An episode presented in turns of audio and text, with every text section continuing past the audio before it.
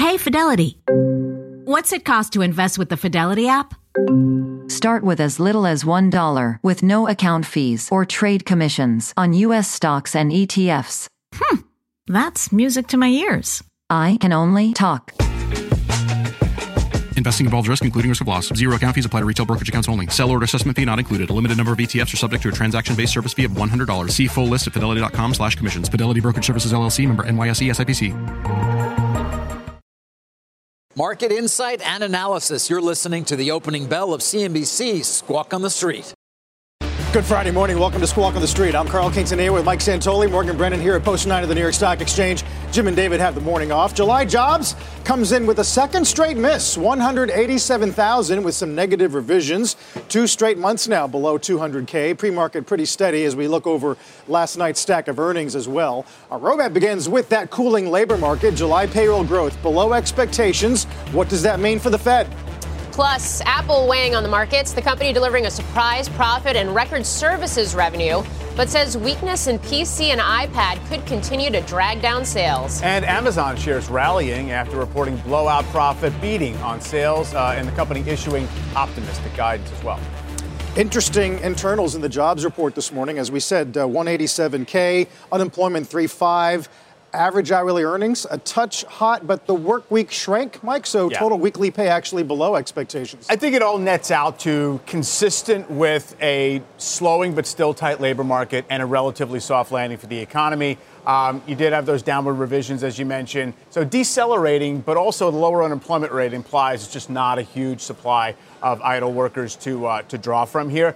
The main market kind of bank shot on this is what does it mean for Treasury yields? That's been the story all week. You've had longer term yields really going higher, not much because of repricing what the Fed's going to do, but just in general, a lot of dynamics pushing in that direction, mispositioning Japan yields, a lot of things happening. Anyway, they, the yields have cooled off at least right now. Uh, they're at the top end of their range back uh, to uh, the fall, October, November. Yeah, as Rick Santelli pointed out when we did get that jobs report uh, hitting the tape earlier, Treasury yields largely unchanged, if anything, down slightly, at least the 10 year yield right now. And you're seeing that actually give lift to equities here. I realize small gains pre market, but in a week where we're down uh, and we saw some larger moves, some of the largest moves, daily moves for the S&P, for example, that we've seen in a couple of months, I realize we haven't seen very big moves in the last couple of months. Um, you know, it's certainly notable. No, there's definitely been a little bit of a break in the calm. Um, momentum uh, has flagged, clearly. Uh, we came out of July running very hot, everyone agreeing we're probably going to have to cool off seasonally. I think the question is, you know, we down two and a half, three percent from the highs in, in a week. Uh, that's nothing, basically, in terms of pullbacks. But we did have a similar, very stunted pullback in June uh, into July. So uh, it would be the, the absolutely perfect bullish scenario if, if everyone bought this very shallow dip. I think there's a lot to ask you have to see many things move together at once because you, aside from the seasonal effects, uh, you do have still overbought conditions in some areas, and then just the earnings reactions. Earnings have been good, well above expectations, consistent with the idea that earnings are, have troughed in the second quarter, but the ones that are missing are getting punished hard. The ones that are beating are not really getting rewarded that much. It shows you that the market had kind of got to that spot before we heard the results. Does it do anything uh, to help uh, visibility through August, right? I mean, the mm. Cramer's yeah. knock yesterday was that no real catalyst until Jackson Hole. Right. Dollar's a little bit lower today. Maersk is warning about lower container demand. ECB says looks like Eurozone inflation has peaked. Maybe they pause in September. Right. Um, it, it, it, helps a little bit. I do think that we have another jobs report before the, the actual Fed meeting. Uh, you're going to get inflation. Yeah, CPI I mean, I think that's week. what you're probably going to be looking toward. Uh, because again, we have to remind everybody that – you know, the Fed right now, it's not looking at secondary indicators and drivers of inflation and what the leads and lags. They want the numbers to cooperate on the actual inflation prints. And so nothing's going to supersede what they tell us. Yeah, there was a, note out from Evercore this morning, um, basically talking about this move that we've seen in yields and uh, pointing to what it calls catalyzed sell-offs in both September, October of 2022, and this idea that stocks have to digest what we've just seen happen here in the last uh, couple days, last couple weeks. Um, in February, March of 2023, uh, just as we were getting all the SVB and bank collapse drama, and that you know given the fact that we are moving into a very seasonally, at least when September is concerned, weak time of the year, that you could potentially start to see a little bit of that pullback uh, that we've been talking about, and a number of strategists have come on and said we might be due for here at these levels anyway. So it's going to be one to watch. Without a doubt. Um, you know, yields above 4% on the 10 year have generally not been easily digested. I mean, it's not as if it, it, means anything in particular in terms of how far down stocks would have to go, but it gets everyone's attention. I think also the fact that it's been a very muddled storyline behind the sell off in longer term bonds doesn't necessarily help. Um, yeah, we got the Fitch downgrade, but global yields are going up. Um, that and they weren't telling us anything we didn't know, but did it focus people on the coming supply that's going to be out there in treasuries? Uh, and then, of course, you had just uh, people positioned for an ever steeper uh, inverted yield curve. And then, then once that goes in the other direction, people have to uh, kind of unwind. And so I, I, think there's a lot of mechanical effects as well as, hey, the premise of recession risk is being taken out of the market, which yes. is not a bad thing. Yeah, even B of A today uh, finally putting yeah. soft landing on the, on the cover of one of their reports. You mentioned uh, the Fitch downgrade, and Mike's been pretty consistent this week in arguing that it has happened in a global environment of rising yields, and it is something, at least, that Steve Schwarzman of Blackstone uh, talked about with our Becky Quick this morning. Running huge deficits now. So, on the numbers, you can understand why they did it. Uh, on the other hand, uh, as Jamie said, because Jamie's always opinionated, I must say. Uh, you know, the U.S. is the U.S. We are the reserve currency. Uh, we do defend uh, a large part of the world, uh, including people who have AAAs. Uh, and um, when there's a crisis in the world, they buy our securities. Now, that doesn't last forever if you don't keep some discipline. Uh, interesting uh, uh, comment. In, in, the, in light of the attention that's being paid to 10 year, four and a quarter, let's say, and Ackman's view of the long bond at five and a half. Yeah. Yep. There's no doubt about it. I mean, there's, you know, it's however you slice it and however we got here, um, real yields are higher than they were. Uh, that, that should be a restraint on the economy. It should be a little bit of a heads up about you know just exactly how much can the, the, economy sustain if they continue to go higher. So all of it is is is relevant in terms of the conversation. I just don't know uh, that you'd have the confidence to say they're going to break out from here. You know, the highest levels we've had just about, except for last October, since before the uh, global financial crisis. Uh, also, again, I keep pointing out the Nasdaq is at like Nasdaq 100 is at like 15,300 or something like that. We were there in September of 2021 with the 10 year at 1.5%. So we could talk all about point. what it means that the where the yields are. Uh, it doesn't necessarily compute to where stocks have to trade or where valuations have to settle. Yeah, but it does speak to the fact that we have seen a lot of multiple expansion this year. Oh, yeah. Even in a quarter where we've got earnings seasons that are that are considered to be troughing here, but right now negative. Not as negative as everybody expected, but still negative. Yeah, we're, it, we're trading off for 2024 numbers in that way. Yeah. The market's trying to look ahead. Speaking of which, our earnings last night were busy. Let's get to Apple, beating expectations for both earnings and sales. But as you know, the third straight quarter of falling sales. CEO Tim Cook telling CNBC, quote, as you can see from the data, the U.S. did better than the previous quarter. We still were down year on year. If you look at the U.S., the acceleration is good or the acceleration that we saw. We're glad that it accelerated, but the smartphone industry is tough in the U.S. right now. Uh, upside in services and Mac but wearables, iPad, iPhone, all a little bit light. Yeah, I thought it was interesting that the, the numbers missed estimates for North America, but you did see that strength, uh, or at least more strength than had been expected um, for China as well, where it's been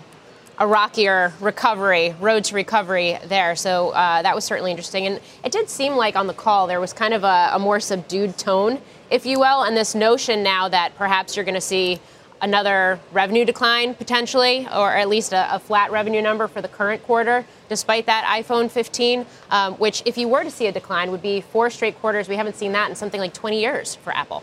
Yeah, look, it's uh, it's not easy to collect uh, 400 billion dollars in global revenue, which is what you know any earning any revenue growth for Apple would be if we got to that level. Um, it is interesting how you can see how the stock has performed in this very linear uptrend until very recently when it's flattened out and pulled back a little bit, uh, compared to what's happened to the reported or projected earnings growth. Because it really is not the story of today. It's not really even the story of the rest of the year. Now, you have a lot of chatter new iPhone cycle gives us something to look ahead to. There's another big picture case that is often made, which is, yep, services, I mean, 6% growth, nice, but nothing special And in a world that nominal growth is growing GDP that fast.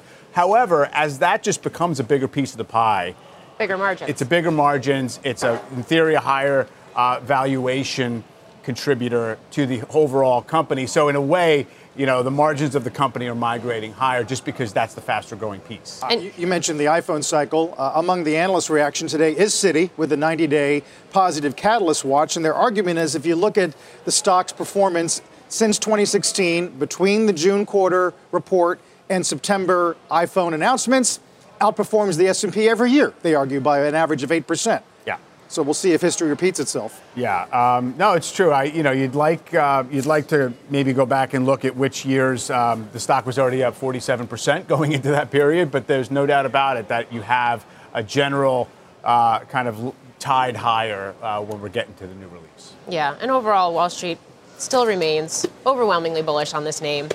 Let's stick with Apple. Uh, let's bring in Cowen's Apple analyst, Krish Sankar. He has, speaking of, an outperform rating on Apple, price target of 220 per share. Krish, want to get your thoughts on what we heard from the management team last night and uh, what that what that means in terms of a buying opportunity right now for the stock.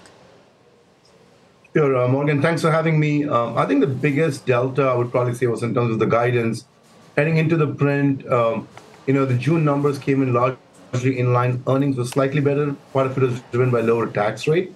But looking into September, I would say us on the street were about looking at 1% year over year growth.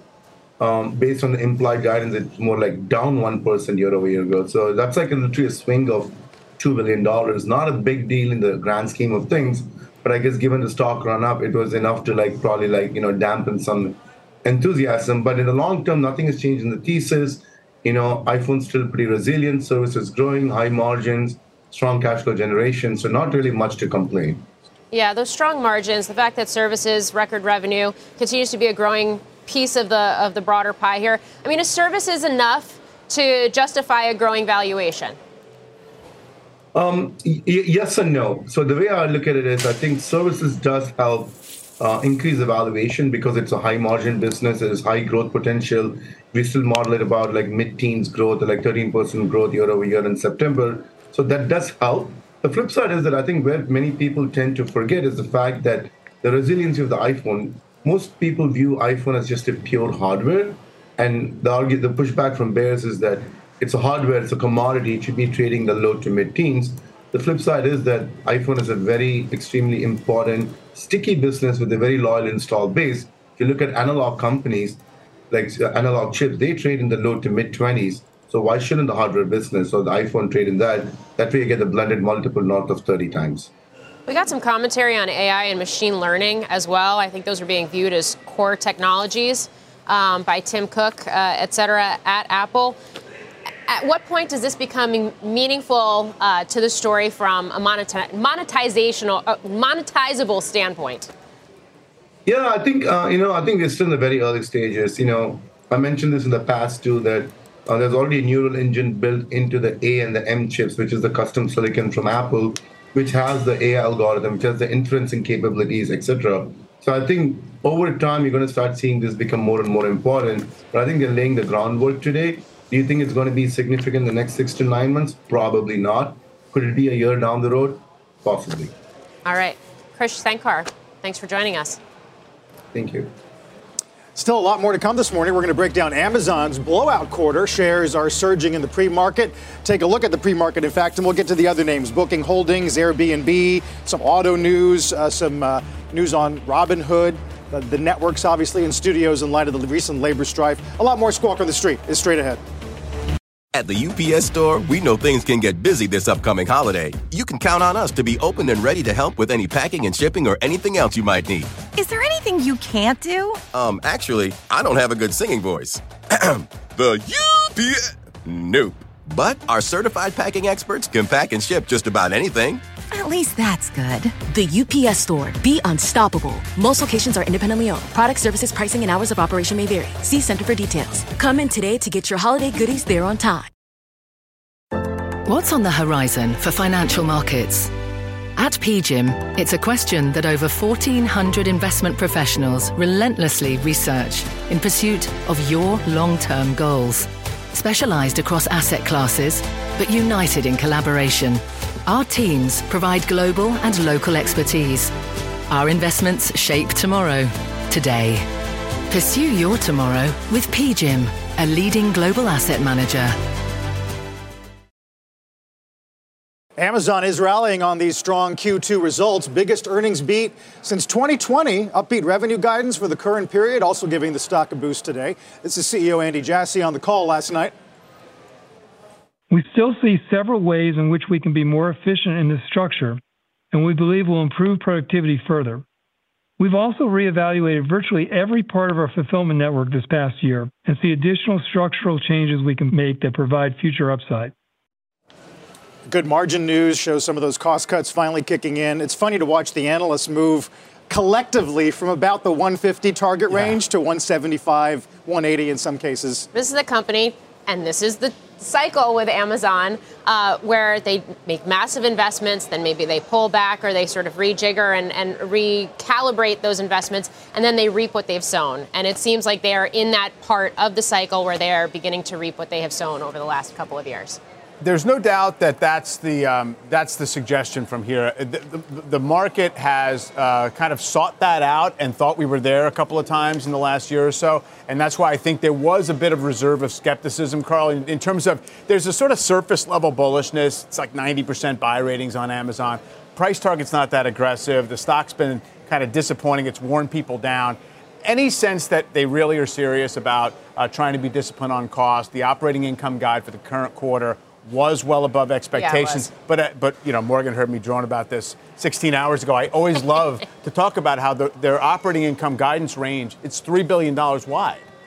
We're a third of the way through the quarter. Yes. they yeah. want to send the message we're not managing to the number. We never manage to the number. But what we know now is that's how much might fall to the bottom line. Yeah. And, it, and that's that's an upside surprise. It is funny how we, we look to them for guidance and radar on the consumer. And they did say consumers are looking for value, yeah. mm-hmm. at least in North America retail. But in the end, it continues to be about AWS and the beat there on revenue and just the sheer size of that unit, which I think 12 month revenue is bigger than almost all S&P companies. Yeah, just to put that in perspective with that stat right there. I mean, e-commerce did come in better than expected. Paid unit growth accelerated to 9% uh, year over year, and that was better than the 8% we did see in Q1. But to your point, AWS up 12%. They talked a lot about stabilization, which, which the street had been wanting to hear, and this idea that customers are starting to shift from, quote, cost optimization to new workload deployment uh, and speaking to all the AI offerings as part of that mix and, and what that's going to mean for future demand. Yeah, too. so the annual growth rate,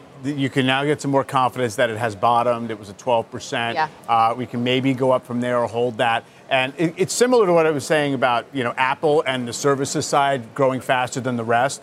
Uh, the bull case uh, we've been hearing on Amazon is when AWS is clearly the, the biggest growth driver, certainly of the valuation and the highest margin business, the entire company, therefore, has better economics over time. Uh, that being said, I, I, don't think they want, you know, to run the e-commerce business as a logistics-heavy, satisfy the customer at any cost, no margin left for, for shareholders. And, and, you know, this quarter suggests that's not what they're after. No, but it was interesting when Andy Jassy sat down with Jon Fortt a couple weeks ago because he did say that when they run the logistics network, um, to, to, to be faster and deliver faster for customers, that that actually tends to be more lucrative to them, which I thought was very interesting and kind of counterintuitive yeah. uh, in terms of that conversation. Um, where Amazon is concerned, I just also thought it was interesting that we had strong cloud results from Microsoft. We had strong cloud results from Google. There had been the sense that maybe they're continuing to take market share. And then we get uh, a number that was better than expected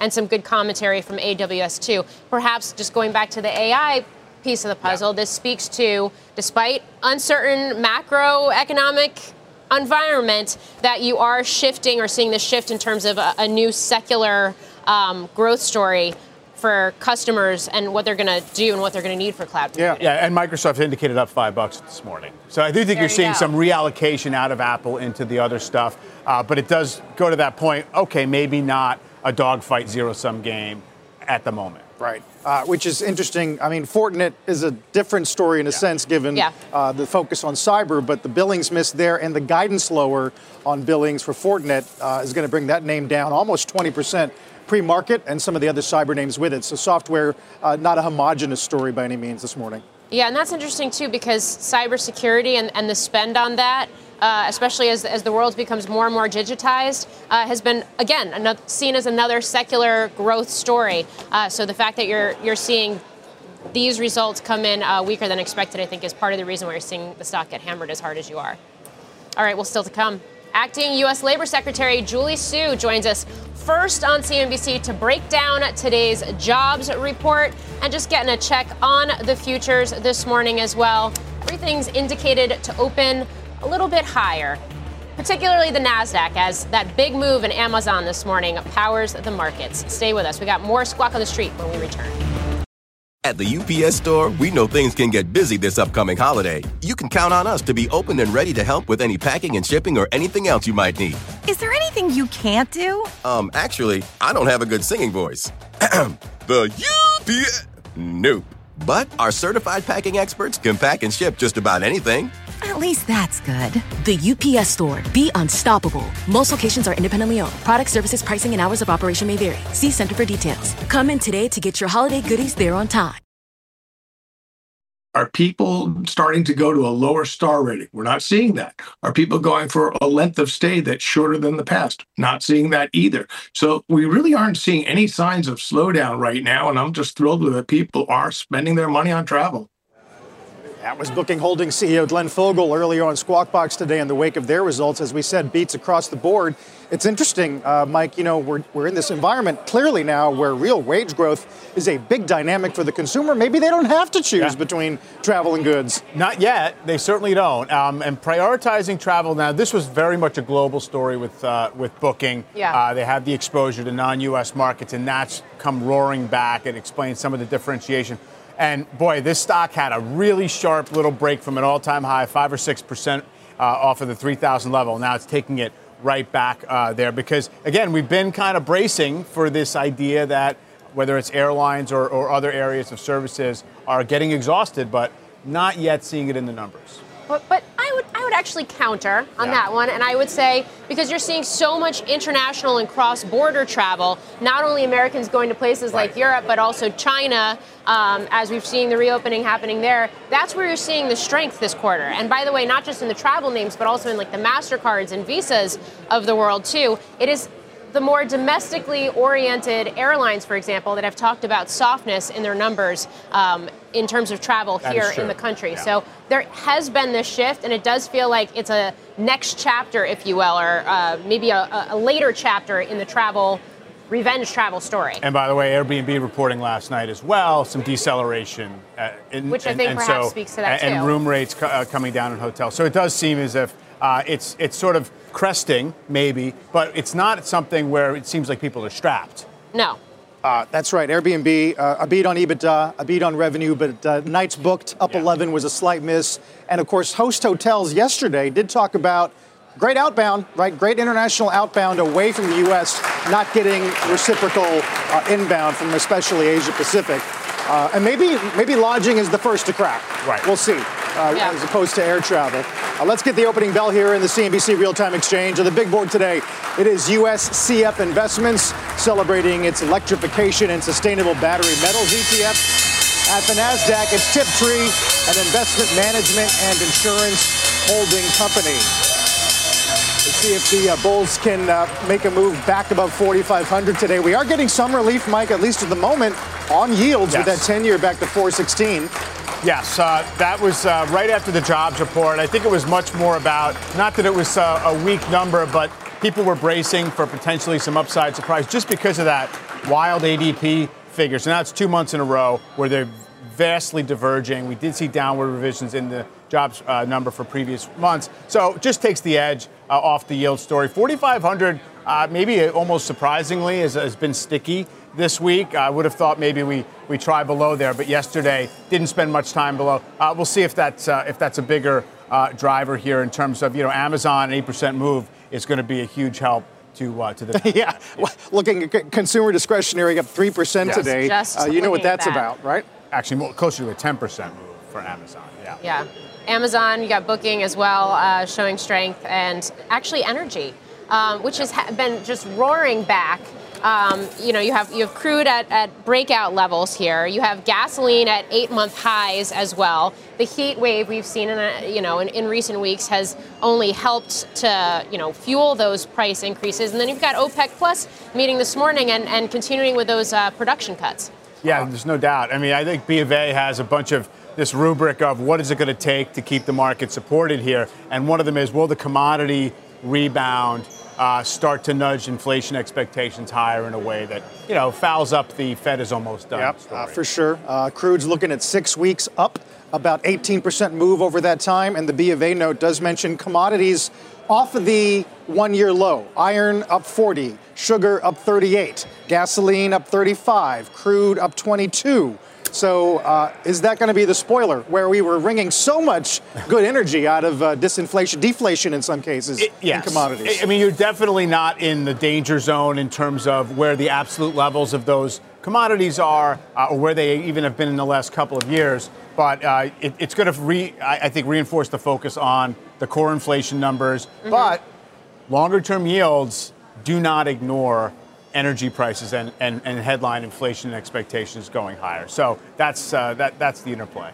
Yeah, commodities. I think the other area to really kind of look at, especially when you're looking at something like the SMH and kind of the key technical levels it's at right now, uh, as well as the fact that chip stocks, which have had just a rip roaring year and are economically sensitive as well, much like commodities, also seem to be losing some momentum here. It's been a little bit more of a mixed picture, uh, I think, in terms of earnings there, too. Oh, for sure, and, and certainly the response to earnings. I mean, the AMD uh, sell-off after you know what, what arguably were, were pretty on-target numbers, um, and just an unwillingness to to really give them a lot more credit in uh, in advance for, for some of the AI stuff. Nvidia, I mean, it had at most like a high single digits pullback, but it hasn't really been powering higher as much in the last uh, couple of weeks. Um, some reaction to uh, some consumer news we've gotten over the last couple of days. I didn't notice Wayfair, which had that monster move yesterday. Today, Barclays uh, goes to 85, uh, Stephens goes to 105. I don't know. I mean, is how pressured can the consumer be if they're buying furniture uh, and, and and delivering some profits finally to Wayfair at this kind of level? It's interesting because so on overtime earlier this week we had GXO CEO on uh, on the heels of that company's earnings, and you talk about uh, logistics and brokerage. That's what that company does. Uh, and one of the things he talked about was green shoots, maybe a bottoming out in the freight market, which has been in you know quote unquote recession for the last couple of months uh, plus. But also the fact that they're seeing green shoots in retail and in e-commerce, uh, and and there's signs that, that that's coming back to life too. Which, by the way, we heard from the CEO of CSX uh, a couple weeks ago as well, um, with things like domestic intermodal. So perhaps to your point, um, some signs that yes, people are still spending on services and things like travel, but maybe a little bit more, despite, or I guess. In, in the wake of the de- this inventory destocking we've seen on goods too. Yeah, some normalization, I think, is the way people have been phrasing. If you looked at the long-term charts of, of goods consumption, it just so overshot vastly, and then we've just gone sideways from there, and down and then sideways. So we're still uh, consuming plenty relative to, to pre-pandemic levels. So I don't think uh, it's necessarily the case that uh, we were expecting, you know, multiple years of that inventory uh, rationalization. Uh, watch crypto today. There's a bunch of news uh, regarding uh, Revolut, of course, in the U.S., and then Coinbase uh, today. EBITDA beats, revenue beats, but they do guide light on Q3 sub revenue. Uh, more interestingly, they uh, are continuing to comment on their battle with uh, with regulators, and and some commentary sees a, uh, a bipartisan pathway to some regulation regarding crypto over the medium term. Yeah, for better or worse, Coinbase is really the company that it was stood up with uh, with some regulation or future regulation in mind. And now that it is in, engaged in this legal battle with the SEC, it is kind of forging the path forward in terms of the regulatory environment, the legal precedent around uh, what trading in cryptocurrencies and the classification of cryptocurrencies is going to look like. And I, that actually got my attention too. The, the commentary that quote in the U.S. we're beginning to see a pathway for bipartisan legislation that could enshrine consumer protections and an equitable market structure framework.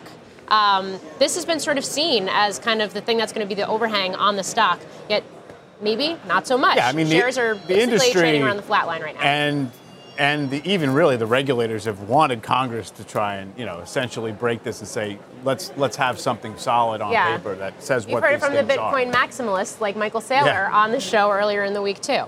Yeah. So clarity is uh, is what's needed. Although Coinbase also dealing with severely lower uh, transaction volumes. There's a Yeah. little bit more of a kind of take rate was higher in the retail, but that was sort of a mix uh, situation. And uh, you have Robinhood this week as well as Coinbase.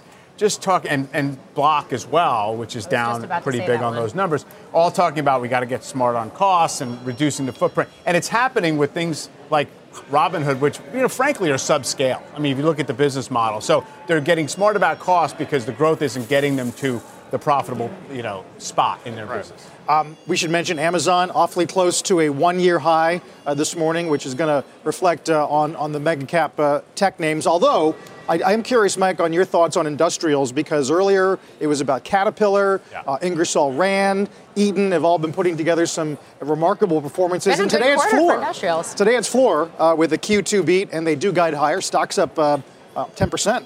Industrials seem to be hitting this sweet spot that we've talked about and anticipated in terms of uh, price increases, top line increases. Um, Keeping pace uh, against costs and, and supply chain. Now those things are starting to normalize, and now they're starting to reap the benefits. And the fact that we have kind of a, a capex boom in multiple parts of the economy. Yes, you have secular spending, you have these fiscal packages, uh, you have reshoring and nearshoring, uh, and all of that does seem to be a tailwind that's going to last uh, for the coming years, really. Uh, meantime, the U.S. did add 187,000 jobs in July, slightly less than the 200,000 expected. Unemployment ticks down to 3.5. Joining us this morning from the White House with reaction at first on CNBC is Julie Su, acting U.S. Secretary of Labor. Uh, Madam Secretary, good to have you. Thanks for joining us. Thank you so much. Good morning. Um, I- just your thoughts about uh, the deceleration here and whether it's happening in an environment where uh, the labor market can stay resilient or not. Right. So this is an example of what slow and steady growth looks like, right? We've seen now over 13.4 million jobs added since the president came into office. Um, this is a number that reflects that we are continuing to grow um, jobs at the same time that we continue to see historically low unemployment rates. This is still less than 4% for the longest stretch since the 1960s. It's been over a year and a half of such low unemployment rates at the same time that we continue to see very high labor force participation rate, especially among prime age workers, ages 25 to 54. Altogether, a strong report and sign of good, strong, steady uh, growth and the you know why the President Biden's economic policies are working for the country. Uh, You mentioned labor force. Uh, 62.6 was in line, but the the market really would love to see a 63 handle. We haven't really gotten that uh, in a couple of years, and I'm wondering whether you think there's the ingredients for a, a, a- significant portion of labor to return to the supply. So we have seen workers return to the labor market not only at pre-pandemic rates, but above pre-pandemic rates. Back in 2008, you know, after that Great Recession, it took 10 years to return to this level. So we've seen a return. We've seen a return across um, across communities. Right? Women have powered the economic recovery. By you know, they were devastated during COVID, have come back at record numbers. And at this point, I think that what it's going to take to further increase labor force participation is going to be addressing some of the structural issues that keep workers out of the labor market. Things like child care, right? Affordable, reliable care that is that impacts the women's ability to participate in the labor market. But with short of that, we've definitely seen uh, people return to work. It's clear that workers want to work, that they feel confident about their prospects in the labor market, that people are leaving jobs for better jobs, and all of these things continue to be signs of a good, strong economy. Uh, average hourly earnings, the, those rose uh, 0.4%, 4.4% annual pace here. We know the Fed uh, has been in this tightening cycle, is looking to bring inflation down. Also, know that the administration has this Bidenomics approach of uh, working from the middle out. So, what's your response to that number and the fact that wages do continue to be stronger and potentially continue to tribute, contribute to that to that higher inflation rate?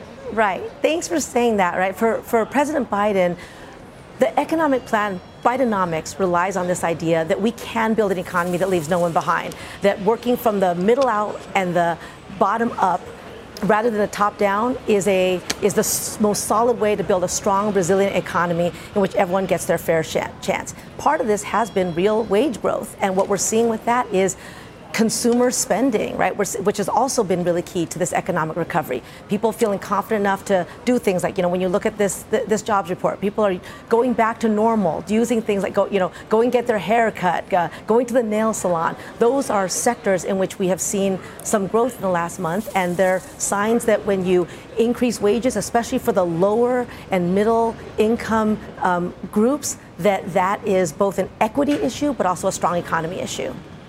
Uh, although, Madam Secretary, when you just to follow along those lines, when you look at polls and there's dissatisfaction with the economy, seeming to focus mostly on inflation and how much prices have risen in recent years, how do you think the very tight labor market plays into that? If in fact mm-hmm. that's considered to be part of uh, the input to, to higher prices?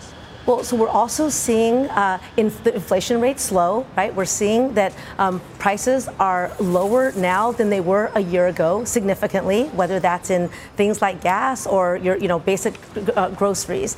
And I think that the combination of workers having um, more uh, wages that are um, outpacing inflation, therefore giving them more buying power, and the tight labor market you mentioned, which is that you know workers can make more demands in the workplace. They can choose jobs that have the conditions that are we, we, we think about as being part of a good job, right? Good wages, uh, security, upward mobility, uh, benefits, uh, security and retirement. That those kinds of things are all part of what the president says when you know he says he wants to build an economy in which workers do well, and when workers do well, employers still prosper, and America is stronger. So, what does that mean in terms of some of the labor strife that we have seen take place, whether it's UPS and the Teamsters, where I realize they've just struck a tentative deal and now uh, those workers will vote on it, whether it's the writers and the actors, or perhaps more pressingly, uh, at least from a Wall Street standpoint, the negotiations that are taking place between the UAW and the big three automakers, where the union's making, quote unquote, to use its own words, audacious wage and benefit demands. And you have the likes of GM countering and saying that this is going to threaten their ability to do what's right for the long term benefit of the team. How are you navigating that? What is the role that you're playing in some of these negotiations? So we have seen that the UPS and Teamsters reach a tentative agreement, right? We often see that that collective bargaining process, it's not always pretty as it's going through. Um, you know, people say things during the process, but as we've seen in a couple of very high profile big examples, the collective bargaining process works. So the UPS and Teamsters uh, came to a tentative agreement affecting 340,000 working people. Uh, the ports on the West Coast, right, 29 ports affecting 22,000 workers also reached a tentative agreement. Mm-hmm. And for UAW, right? And the, the, the, that conversation, that they're still at the bargaining table and trying to resolve. And a lot of these are, you know, they're, they're tough issues, right? They're grappling with things like workers have worked through a pandemic. Um, many employers have seen record profits, and those uh, union employers coming together to try to figure out what is a good, what does a good job look like? How are we going to do right by working people, build our, our, a stronger um, industry, think about the long term. All of those things are happening at the bargaining table, and we are seeing um, and we're seeing good results. The president believes, as I do, in the collective bargaining process. That includes, you know, the, the, the right of workers to um, to exercise uh, all the rights that they have in that space. And as we, the examples that we've seen that have resolved demonstrate just why that process works. But, but what is the role that you yourself, as acting labor secretary in the administration? What is the role that you're playing? How active are you on this, especially when you think about something like the UAW, where the sticking point is going to be this shift to EVs where maybe perhaps not as many people are needed longer term to put those cars together? Right. So the president's economic plan is based on a belief that we can both do right by our climate, right, address the climate crisis, and create good jobs in all communities. And these kinds of transitions also do you know, they, they, they, they, they create issues that um, that require some amount of uh, of, uh, of planning and change. That's partly what the collective bargaining process allows is for people to come together to address that kind of change. We get involved if, uh, if, if our involvement can be productive, if it can be helpful. Um, we've seen situations in which that is the case. We've also seen times in which uh, to trust the process means to allow the parties to do what they know how to do best, which is resolve their issues together at the table. Right. I, I think, I mean, we, we brought you on to talk about the jobs number, but the, the UAW uh, negotiations are so key. Does the White House eventually have to comment on whether or not a 40% pay hike over four years is, is constructive or, or feasible or responsible? Well, I think the only people who can decide whether a contract is fair is the members, right? Is the workers themselves.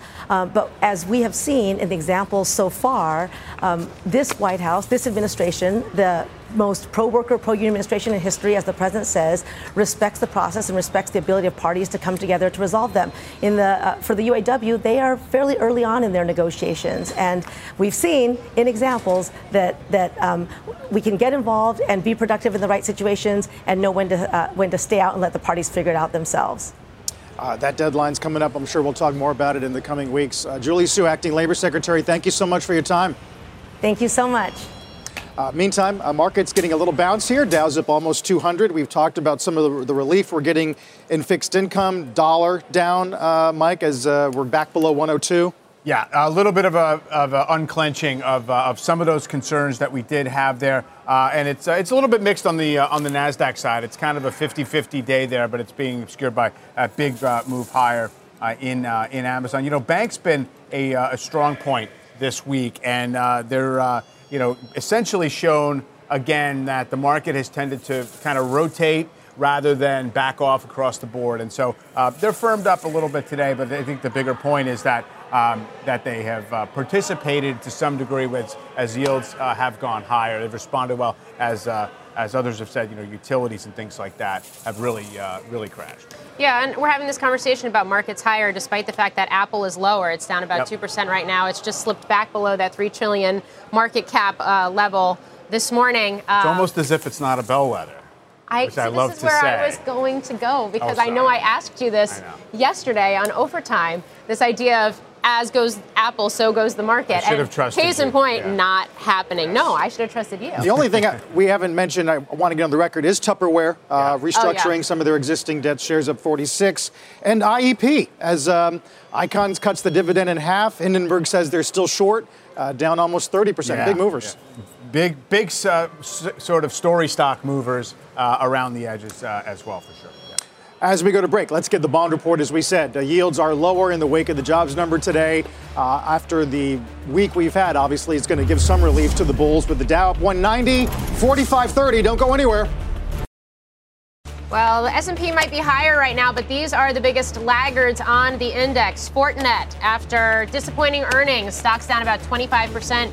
You've got other cyber names like Palo Alto Networks trading lower in sympathy. Also, ResMed on earnings, Microchip. Speaking of semiconductors and some of the weakness we've seen there in this uh, earnings cycle, that's down 7% as well. We're back in two. Welcome back. Check out shares of another big mover this morning, Icahn Enterprises, sinking after cutting its dividend. It's down about 26, 27% right now. Dom Chu is tracking the action. Hi, Dom. And not just off, I mean, just off the worst levels of the session, Morgan, but, but, but to your point, it's not just cutting it, it's slashing it by half. Icahn Enterprises announcing that its normal distribution per depository unit this time around would be a dollar a quarter. That's down from the $2 that typically happens. And this is, by the way, the first time that the firm has cut its dividend payment going all the way back to 2011. The stock reaction to the downside is notably forceful to the tune of that 28% drop that we're seeing on much heavier than typical volume. It's already traded over 1.8 million shares on average, just for context, over the last couple of weeks. Trades roughly 700,000 shares on a full day basis. But there are those who have been pointing out that a cut in the dividend payout was not out of the realm of reason, given all the allegations made months ago at this point by short seller Hindenburg Research, which accused Icahn Enterprises of operating what they called a Ponzi like structure to fund and make those dividend payments. Now, Hindenburg also claimed that Icahn Enterprises was overvalued with that dividend payment structure and that that payment structure was not sustainable. Also alleging that Carl Icahn himself had used his shares in the company as collateral to take out personal loans. Icahn has, by the way, since restructured many of those loans and has called the Hindenburg claims misleading overall. But if you take a look, Carl, at the way things are shaping up right now, this is a very big name in the world of hedge funds. I will also point out that Icahn has said that they're going to return back to some of their core competencies and strengths in terms of managing money in activism and those types of strategies. So we'll see how these things shake out. Shares down 26%, Carl. Back Interesting to, to see him get a taste of uh, the medicine he's been uh, doling out for years. Uh, Don, thanks. Dominic Chu. And the meme madness continues meantime. Tupperware up another 50% in today's trade, a day after the company announced a debt restructuring deal. Uh, another cautionary tale, Mike, some say in shorting. yeah, for sure. I mean, the setup here was a minimal equity value going into this period when it started to bounce. Now, it was in non-compliance with some, you know, uh, credit agreements, or was at risk of not making those payments. Uh, they have had uh, problems with reporting their formal financials. So, a lot of issues got resolved here, at least in part. Very, very tiny market cap. The lottery tickets paid off in the short term.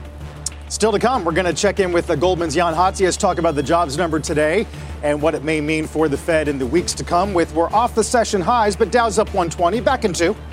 You've been listening to the opening hour of CNBC's Squawk on the Street. All opinions expressed by the Squawk on the Street participants are solely their opinions and do not reflect the opinions of CNBC, NBC Universal, or their parent company or affiliates, and may have been previously disseminated by them on television, radio, internet, or another medium. You should not treat any opinion expressed on this podcast as a specific inducement to make a particular investment or follow a particular strategy, but only as an expression of an opinion. Such opinions are based upon information Squawk on the Street participants consider reliable, but neither CNBC nor its affiliates and or subsidiaries warrant its completeness or accuracy, and it should not be relied upon as such. To view the full Squawk on the Street disclaimer, please visit cnbc.com forward slash squawk on the street disclaimer. Earning your degree online doesn't mean you have to go about it alone. At Capella University, we're here to support you when you're ready. From enrollment counselors who get to know you and your goals, to academic coaches who can help you form a plan to stay on track. We care about your success and are dedicated to helping you pursue your goals. Going back to school is a big step, but having support at every step of your academic journey can make a big difference. Imagine your future differently at capella.edu.